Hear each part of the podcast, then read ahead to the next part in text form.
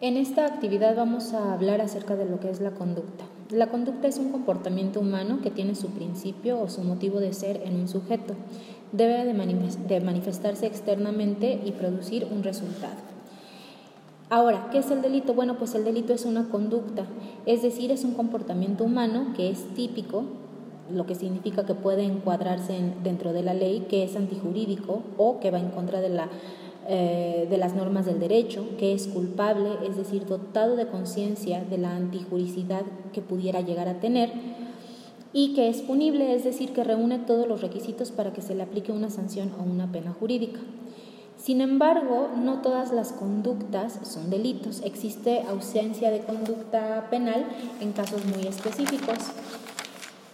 Es decir, cuando no existe la voluntad la conciencia o el querer por parte del actor respecto a la conducta. Por ejemplo, la fuerza física superior irresistible que lo obligue a hacer algo que él no quiere, la fuerza mayor, que es cuando se realiza una acción u omisión a causa de esta fuerza sin que haya voluntad por parte del sujeto, los movimientos reflejos, que son eh, actos corporales involuntarios, el sueño, el hipnotismo o el sonambulismo.